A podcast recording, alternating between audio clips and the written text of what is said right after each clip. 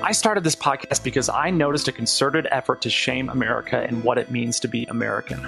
One American Podcast reinforces the values and ideals of America by having conversations with key influencers from all over the world who resonate with the values embodied by Americanism. If you believe in things like the right to life, liberty, and the pursuit of happiness, and want to be part of the conversation with others who do too, then you're in the right place. So before we get into this episode, I'm asking you today as one American to tap the like button below and subscribe to the channel. This engagement really helps these conversations reach as many viewers as possible. Make sure to comment "I subscribed" below, and I'll do my best to respond to each and every comment. My name is Chase Geiser, and I am One American.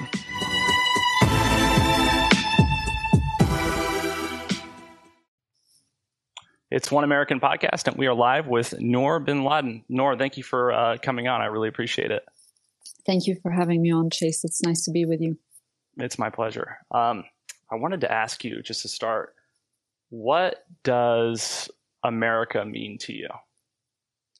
The immediate word that comes to my mind is freedom, first and foremost. And it is one of the many reasons why I love your nation so much, is that the founding fathers put freedom at the center of everything they set out to accomplish, preserving and defending the freedom of citizens and ensuring that whatever government system they would set up would protect the freedom of citizens, and that this very precise way of viewing things, that only God grants rights to human beings, not any form of government, not any group of people, not any group of tyrants, of rulers.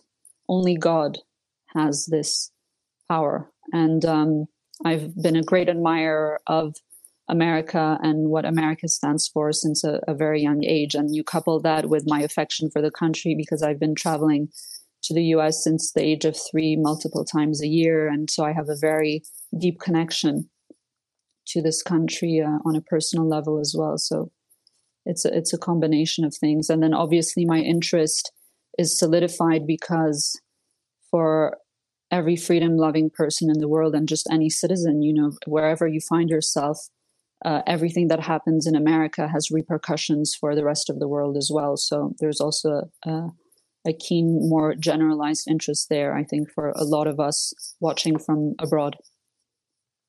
Yeah, I've been thinking about this a lot lately, because growing up in the United States, I always sort of took it for granted that freedom was going to be sort of this forever thing here. And I never would have, even 3 years ago, I never would have been able to predict the amount of government growth and regulation that we've seen in light of this pandemic. Mm-hmm. And I wonder if, do you think there's hope for freedom in America, or is the entropy of freedom inevitable? Well, you know, it was President Reagan that said that freedom is only one generation away, you know, from being lost. I'm paraphrasing here. Mm-hmm. But no, I'm incredibly optimistic, although it's very distressing watching events unfold, you know, especially since the installment of the Biden regime in January. It's been incredibly, as I said, distressing to watch, you know, the suffering of the American people and and abroad, obviously, and the consequences of certain of the policies they've put in place. Of course, this is something that has been taking place, as I've said elsewhere, you know, for many, many decades.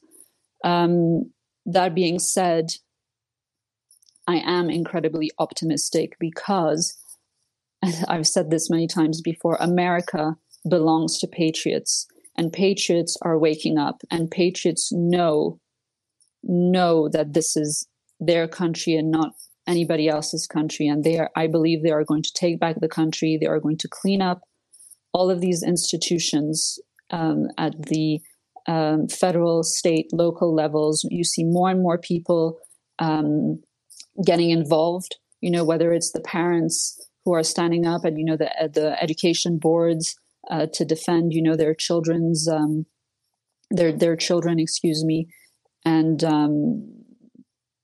and just people speaking up, people like yourself. You know, you started your platform, you know, One American, and every single American has a part to play in this pushback. And I see it happening, and it's very encouraging to me. And you guys will take back your country, I have no doubt.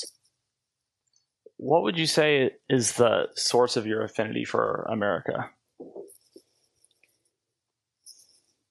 It's quite multifaceted, but for sure, you know, the fact that my parents split up, I was 8 months old, and my mother fought a very long and arduous battle to obtain custody of me and my two older sisters for us to be raised in Switzerland. My mom is Swiss.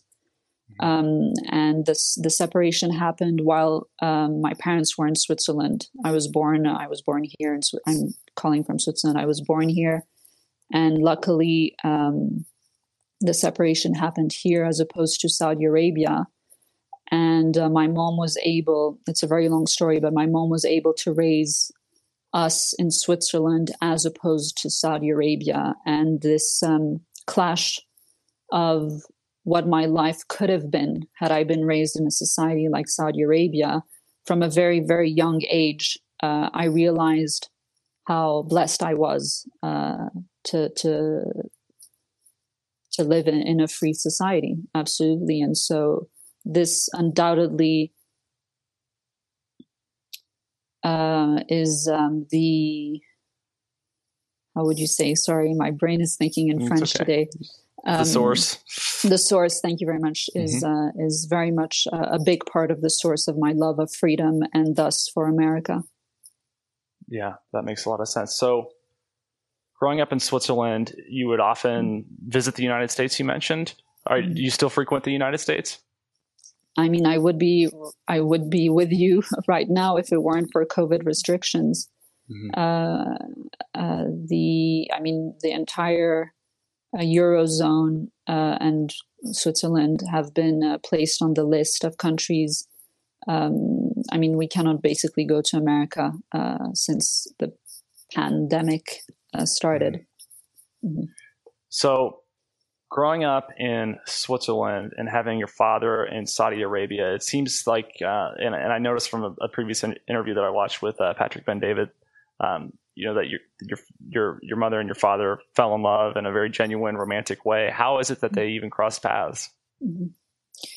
Yes, the love story of my parents is really actually very romantic, as you said, and quite beautiful. And my mom relates it in her book, which was a New York Times bestseller, entitled "Inside the Kingdom: My Life in Saudi Arabia." And so the story starts with how they met in Switzerland.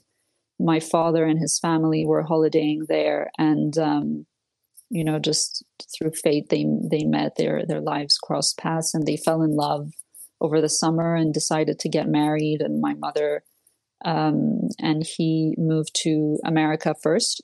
They studied at USC. My eldest sister was actually born in California, and then they moved. They moved to Saudi Arabia. In the late 70s. Late '70s. Yeah. Okay, Saudi Arabia, late '70s. All right, I'm trying to put together the timeline. So, what was it like for your mother to be in Saudi Arabia?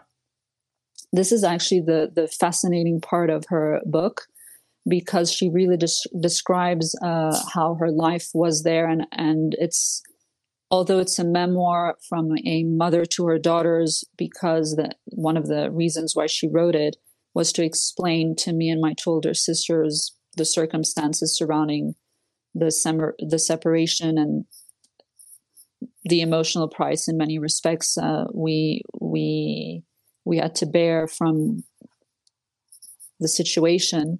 But beyond that, it's very much an analysis of Saudi Arabia at this crucial time in the 70s, early 80s.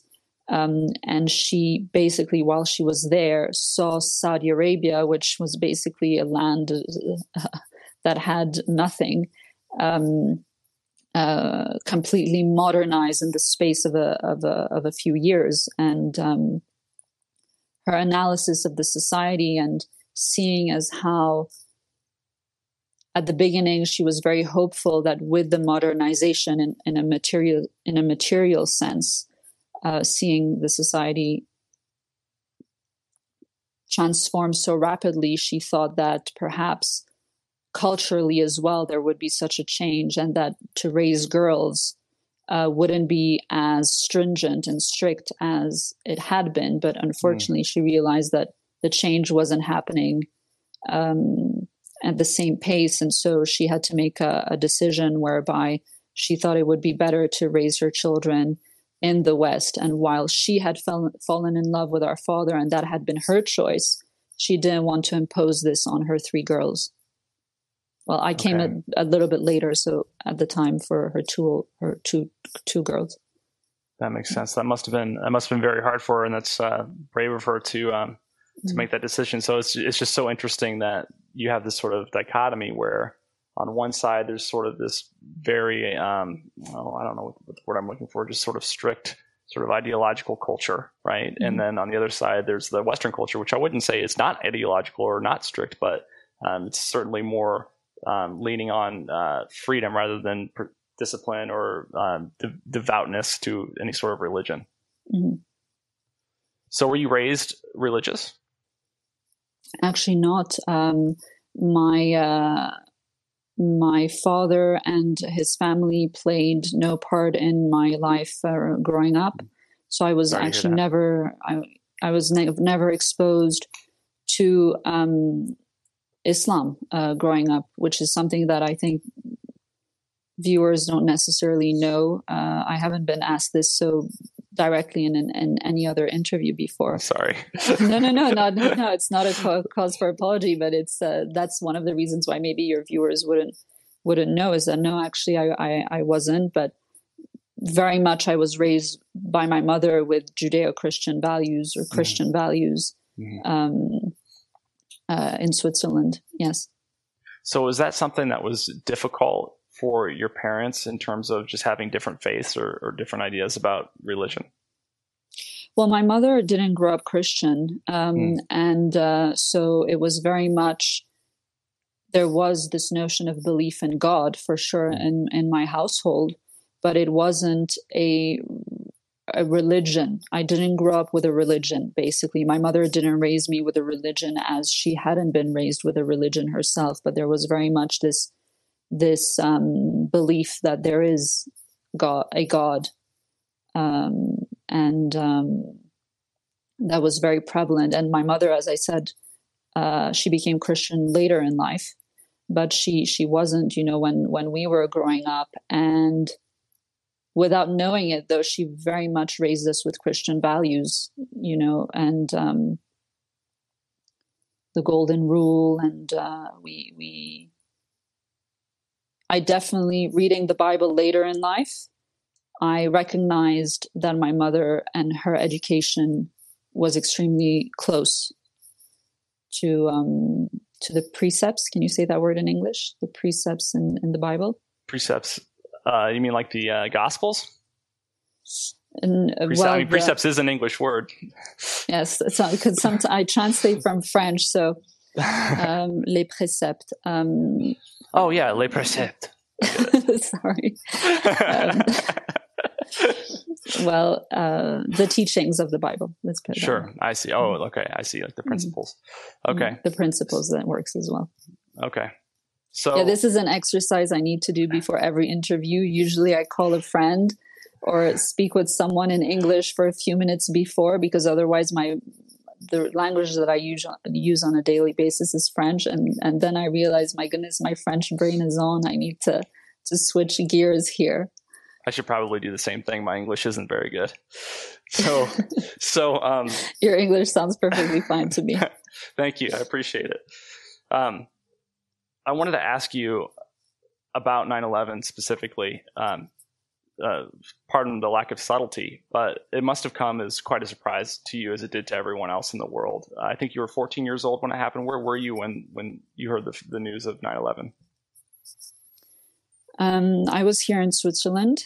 Mm-hmm. I had just gotten back from school. And where'd you study? I guess you were 14, so it doesn't matter. Yeah. We can talk about that afterwards, but sure. I had, it was like the second day of school, and like everybody else in the world watching, I was completely grief-stricken and shocked. I think that anyone who is of age, who remembers, who was old enough to remember today what happened, I think it's an event that forever marked anyone that was watching that day. And for sure, because of my love for America, it really felt like someone had attacked my home, because at that point, America was really like my second home after Switzerland. Sure. But I was just the horror of it all was just it was a horrible day. It was a really horrible day. Were there any sort of a quiet understanding in your family that Osama bin Laden was very radical? So my mother actually mentions this in her book, but Osama bin Laden was always considered very pious, because, in Saudi society, you have people who practice a more stringent or sure. literal application of Islam, and he was definitely considered and acted in a very stringent, or applied Islam in a very stringent way. Yes, and my mom describes a couple of occasions in the book where she ran into him and things like that that supports this. So one thing that's interesting is, obviously, in the United States, and especially in the 20th century, we have a lot of just cultural references and issues with cult leaders like Jim Jones, or you can just name a number of cult leaders that are sort of famous in the United States throughout the 20th century. And it's interesting to me when I consider Osama bin Laden, and I wanted to ask you about this, in that a lot of times religious leaders are disingenuous. They're either out for financial gain or power, and they sort of use religion in order to harness that power. Would you say that Osama bin Laden's his faith was very genuine? I've never spoken to Osama bin Laden. I've never met Osama bin Laden. So for me to comment on that, I'm not sure. What to say. Sure. Fair enough. I've read, like you, I've read information and certain things he's written and certain things he's said, but don't have a direct, how would you say, connection or access that would enable me to comment. Okay. So as time went on, you obviously got older. What did you study? Where? I went to the University of Geneva, and I got a bachelor's degree in business administration. Mm-hmm. I followed that with a master's in commercial law at the University of London. And I went on to do an accelerated diploma in computer programming, when I thought I wanted to become, a computer programmer at the time. And tech was all the rage. But do you still code at all? No, actually, I haven't coded in a really long time. I'm much more interested in reading about history, which is actually my true passion. So if I had to go and do it all over again, mm-hmm. I probably would have studied something more along the lines of history or political science or philosophy. I would have loved to study these topics instead. Who's your favorite philosopher? Oh, I'm a total novice. I have one of my goals actually is to, when there is time, right now we're in the middle of the digital war, but when there is a bit more time, I want to start reading about philosophy and applying myself to studying it, because I haven't yet. That's one of the things that I've noticed as well the last, really ever since Trump was elected, just because of how politicized everything became, not because of him, but in reaction to him. Mm. And I've noticed that it's very hard to focus on the things that we would otherwise be doing because the politics are so prevalent. Mm-hmm. And it, you know, it's sort of a shame, but all the opportunity cost, the creativity, the thinking minds that are so sort of preoccupied with battling, mm-hmm. you know, against the censorship and the pandemic and the, you know, the infringements on freedom. I wish that all that intelligence and that mind power could be used again in sort of a hyper creative way, like it was, you know, a number of decades ago. But hopefully we get back to that point. No, you're completely right. And I see it even with myself, you know, right. But right now, the crisis has accelerated, I would say, you know, the past 20 months, obviously. Mm-hmm.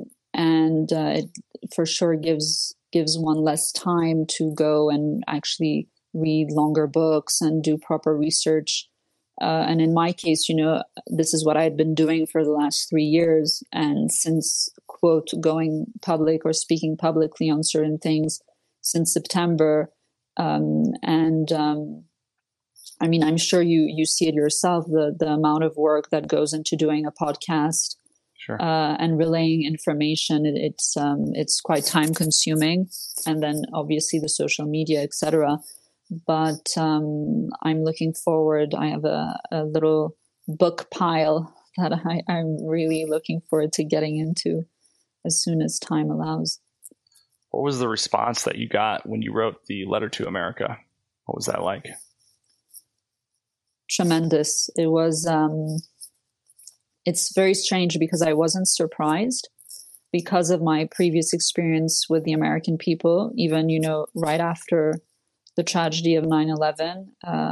I've been to the US over a half dozen times since 9/11,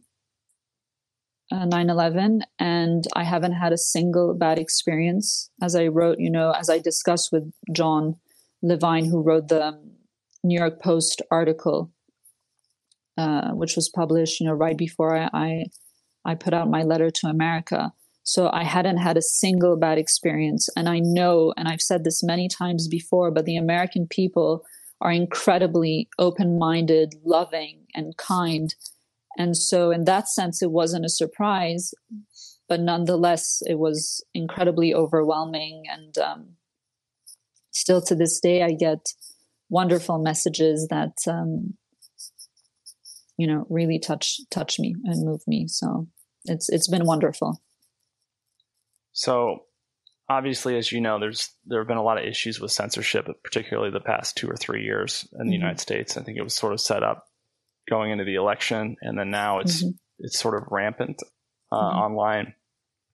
What can freedom-loving Americans do to overcome that obstacle and reverse it? Because it's easy to get in a state of mind of hopelessness, because it seems like, you know, all the big business, the big tech, the big government, it seems like we have all these tremendous forces mm-hmm. that are constantly sort of eroding freedom like the ocean against a stone. Mm-hmm. And how can we, what do you think the solution is for these problems? I mean, first of all, it's been completely astounding watching this egregious push to censor all the, quote, dissidents, mm-hmm. online. Most notably, I mean, would you have ever imagined that the sitting president of the United States would have been banned from social media? It's just unbelievable when you think about it, but this is where we are. Listen, it does seem insurmountable because these mammoth companies that are essentially extensions of the subverted government. It's an illusion to believe that, you know, Facebook or whatever tech company you want to name are completely independent corporations. They are working very much with and as an extension of whatever you want to call it, the deep state, the subverted government, etc. So in that sense, it does feel unsurmountable. Can you say unsurmountable? Yeah, insurmountable. Insurmountable. That being said, you see smaller actors trying to break through into that space, and you know the growth of applications such as, or platforms such as Rumble or Odyssey, thinking about alternatives to YouTube, and then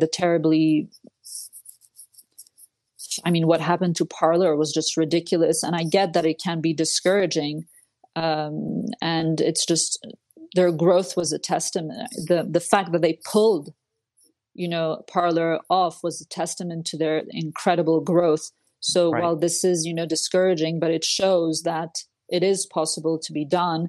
It's just we have to rethink. We have to rethink the system and find ways to build infrastructure that is independent of that system. And this is the task at hand. And sure, it's daunting, but we don't have a choice. And I'm fully confident that, bright minds will achieve this. And it's just a question of getting the right people together, getting the resources together. And there is no limit to the American spirit and to American resourcefulness if we're looking, at America in that sense. What are your thoughts on President Biden's recent withdrawal from Afghanistan? Okay, first of all, you will never hear the words, I've never said it, I haven't said it once. President Biden. No. First of all. I knew you were going to do that. Sorry. No, I not in any single tweet, writing, or anything. It's just not possible. It was the decision itself to leave had to be done. But I watched his speech, the one he gave shortly afterwards, where he took this America First posturing, and it just, how hypocritical. First of all, he lied, because he said that this was not about nation building. We have quotes from him where he actually said, I think it was on the record in Congress, where he said, that this was a nation building, that the war was about building the nation of Afghanistan. Listen, it's such a complex topic, but the one thing I will say, and I've said it, before, that this was not incompetence. This was very much an operation. And the fact that they left Americans behind is just the most despicable thing. And then the gall of these generals and of Biden going on national television and pretending that this was a success. 13 people died. 13 American soldiers died. And he goes on television and says that this was a success. Right. It's just infuriating, and it's incredibly infuriating to watch this regime operate under our noses in such a hypocritical and insulting way. What do you think his motivations are? Who, Biden's motivation? Mm-hmm. I don't know if he himself has motivations. I'm not really sure he's fully there. We can't talk about his motivations. Clearly this man is in severe decline, and he is not the person who is in charge here. Yeah. Do you have any thoughts as to who's actually running things? There are so many Obama holdovers. This is essentially, and this is not me who's been saying this, but this is essentially Obama's third term. You have people like Susan Rice, et cetera, who are very much working behind the scenes. But at the end of the day, the only thing I'll say, regardless of who is pulling the strings here, is that this is clearly a government. You cannot refer to this as a government, because a government, is a representative of the people. When you say government, you mean, an entity that represents the people. And this is clearly not an entity that represents the people, which is why regime is the most appropriate But whoever is pulling the strings of this regime, one thing is for certain, is that they are not acting in the interest of the American people. So interesting that you mentioned government as a representative of the people. Obviously, with this last election cycle, there are a lot of very serious questions from tens of millions of people in the United States about the integrity of the election. As I can recall, this is the first time this has happened, maybe even since the Civil War, that we've had an election where so many questioned the legitimacy of it. What are your thoughts as to what the protesters did on January 6th, and what are your thoughts on how the federal government responded? January 6th is a topic for which I'm very passionate about. Mm-hmm. And I almost immediately started writing about it. I think my first article on the subject was a couple of weeks after, where I called the, quote, insurrection for the false flag that it was. And I've done my best since then to relay information, namely the brilliant reporting of Darren Beattie and Revolver.News and of Julie Kelly at American Greatness, who both of them have done such a tremendous job at exposing the truth about this event. And we now know that this was not an insurrection, and that there was obviously involvement of federal agencies, namely the FBI, behind this. And the fact that Americans, upstanding Americans, are being persecuted based on a lie. Over 500 people were arrested, some sitting in jail, some in solitary confinement, based on a lie, is something that I find, I abhor injustice. And this to me is just the opposite of everything that America stands for, and is such an egregious abuse of power. But again, this goes hand in hand with the fact that this is a regime. And as in any regime, the purging of dissidents is in order, in order to perpetuate their rule. And this is what we've been seeing for the past 9 months now. The overt utilization, or the overt use of the national security apparatus in order to target American citizens who are voicing and protesting against these egregious abuses of power by these, quote, rulers who are completely subverting the U.S. Constitution. Mm-hmm. And anyone who dares, this is the thing, we are now living in a time that anyone who dares stand up to this, speak up, will be either censored, persecuted, put in jail, terrorized. And we see it, look at what, and I wrote about this earlier in August, because I had an episode of my own where I was threatened, and it was, we can talk about that afterwards if you'd like. But in the paper that I wrote about what happened in my case, I mentioned, what happened to Tucker Carlson this summer. He's being spied on by the NSA. And no, this is a, they are pushing hard against us, against anyone who is trying to expose what they're doing. Mm. And we need to make sure that we cannot be intimidated. We cannot relent. And this is the title of the piece that I wrote specifically on this subject, which I entitled "Submission is Not an Option." Mm-hmm.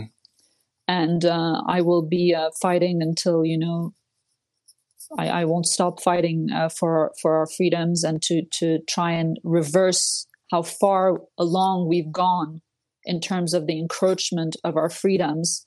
We need to reverse whatever happened the last few decades, especially the last 2 decades, with this growth of the national security apparatus completely repurposed to target us now.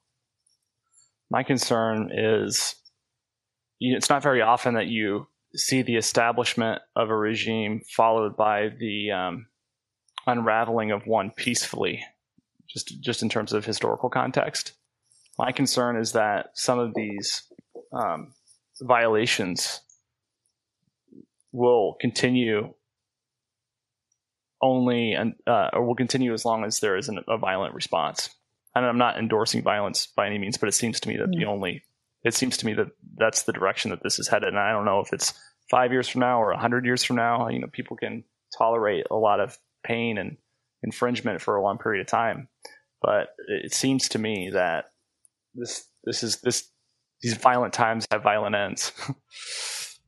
I think in many respects, this is what they're pushing for and what they are fomenting. But this movement is incredibly peaceful, you know, and coming back to January 6th, where they are pretending that this was, quote, a violent insurrection. First of all the lies, I mean, we could do a whole podcast just on 1/6 and all the lies, you know, about the people that died that day, the fact that there hasn't been a single person who died at the hand of Trump supporters. You know, as I said, Revolver.News does such a good job at breaking down all these lies surrounding the deaths and Officer Sicknick. They actually forced the New York Times to do a retraction about the death of Officer Sicknick. And wait, what was the point I wanted to make about 1/6? We were talking about violence. The movement is incredibly peaceful, and January 6th was a peaceful demonstration against the election steal. And one statistic that I often refer to, I think I've mentioned it in other interviews, but between September and the election last year, there were about 80 Trump rallies, combining about 1.1 million Trump supporters and patriots who gathered at these various events. There hadn't been not a single act of violence committed at these events. The patriot movement is a peaceful movement. And the fact, and I also wrote this in that January article about 1/6, the fact that they are equating that these people are equating patriots and upstanding American citizens to terrorists is something that makes me, I have no words how infuriating it is to watch this unfold. And again, this weekend, you know, I didn't even listen to the whole speech. I couldn't bear watching these people, the unbearable hypocrisy of these people on such a solemn and tragic day this weekend. But I saw this clip of George Bush where he was talking about terrorism at home and basically repeating this lie of a narrative about Americans. And I mean, I never swear. It's easier to swear on Twitter in writing. You certainly can. It is allowed. No, but what a despicable person. So when do you think, prior to Donald Trump, when do you think was the last time that we had a good president in the United States?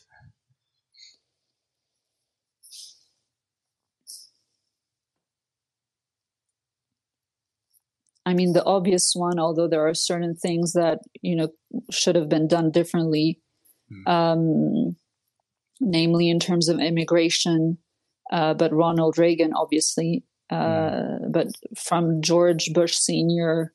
until President Trump, it's just been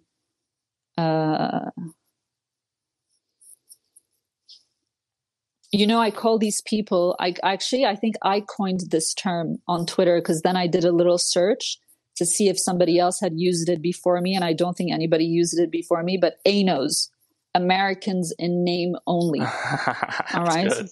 So these people, to say it in a PG-13 without swearing, these people basically were all ANOs. And when you look at what they've done to the country, as someone who loves America so much, and who really values your Constitution, to see everything they've done to undermine what America stands for has been incredibly heartbreaking. And I keep using the word infuriating. And the research that I've been doing, especially on the 20th century, I'm fascinated by the 20th century and looking back specifically at America. And, you know, what I wrote in my letter to America, and I talked about this also this summer on War Room Pandemic, but you look at the 20th century and so much has been done. This is a plot that has been ongoing for over a century. I mean, you can go even further, you know, from the inception of America herself, you had different factions and forces that tried to prevent the country from truly becoming an independent nation if you go as far back. And through the 1800s as well, there have been attempts to subvert her from within. I think the roots of what we see happening today really trace back or date back to the early 1900s and the presidency of Woodrow Wilson, where a lot of anti-constitutional, anti-American policies were implemented, and the subversion really kick-started properly at that time. And then you go throughout, you know, the 20th century, and the state, and this is something that someone I really respect talks a lot about, Ned Ryan. You know, he talks about the bureaucracy, the growth of the administrative state as well. Just everything snowballed, and we find ourselves today in 2021 living with the consequences of all these policies and machinations. And looking at the last 20 years since the tragedy of 9/11, this is clearly, the last 20 years clearly have been the nail in the coffin. And on that note, you know, I'll be releasing a statement on 9/11 and the aftermath of 9/11, either late this evening or most likely tomorrow, discussing, you know, the last 20 years and the growth of the national security apparatus and how that has affected Americans. So there are rumors floating around that Donald Trump is going to run again in 2024. And obviously that's going to come with some rallies. Are there any rallies that you want to mention? Yeah. So actually prior to the okay. Prior to I just want to be conscientious of your time. I could talk to you all day. No, me too. I mean, I'm sorry. I hope we get to meet in person, Chase. I mean, I say this every time I have an interview, but I'm really dying to get to America and meet all of you and fellow patriots in person. It's incredibly frustrating to do this on Zoom, but I guess I'm not. I mean, everybody's in this situation because of COVID. No, prior to discussing re-election, I think we should talk about that. There is something I'd like to say. But in terms of rallies, there is one rally I'd like to mention, which is not about the election, but about, you know, January 6th. And somebody else whose work I really admire is Matt Brainard and everything he's been doing to raise awareness on the January 6th detainees and political prisoners. And so he's having a rally on September 18 in Washington, D.C. And I encourage everybody to go to Matt Brainard's page. You know what? If you hold on one second, I'll retweet it because I have it here so that people can go and find it. Hold on one second. Justice for January 6th rally, U.S. Capitol, Union Square. Saturday, September 18, 12 p.m. East. So I'm going to retweet that for anybody who's watching. They can find it on my page. Very good. I just followed him on Twitter, so I'll send him a message too. Yeah. Yeah. You should have him on the show. Yeah, I'd love to. So where can people find you? The best way, I think, is Twitter at Noor Bin Laden. And my website, noorbinladen.com. That's where I post my articles and different, media things that I do. And as I mentioned, I'll be publishing something most likely tomorrow morning on the aftermath of 9/11 and the state of the world we find ourselves in 20 years on. Okay. Well, is there anything else that you would like to say? Is there any last sentiments that you'd like to share?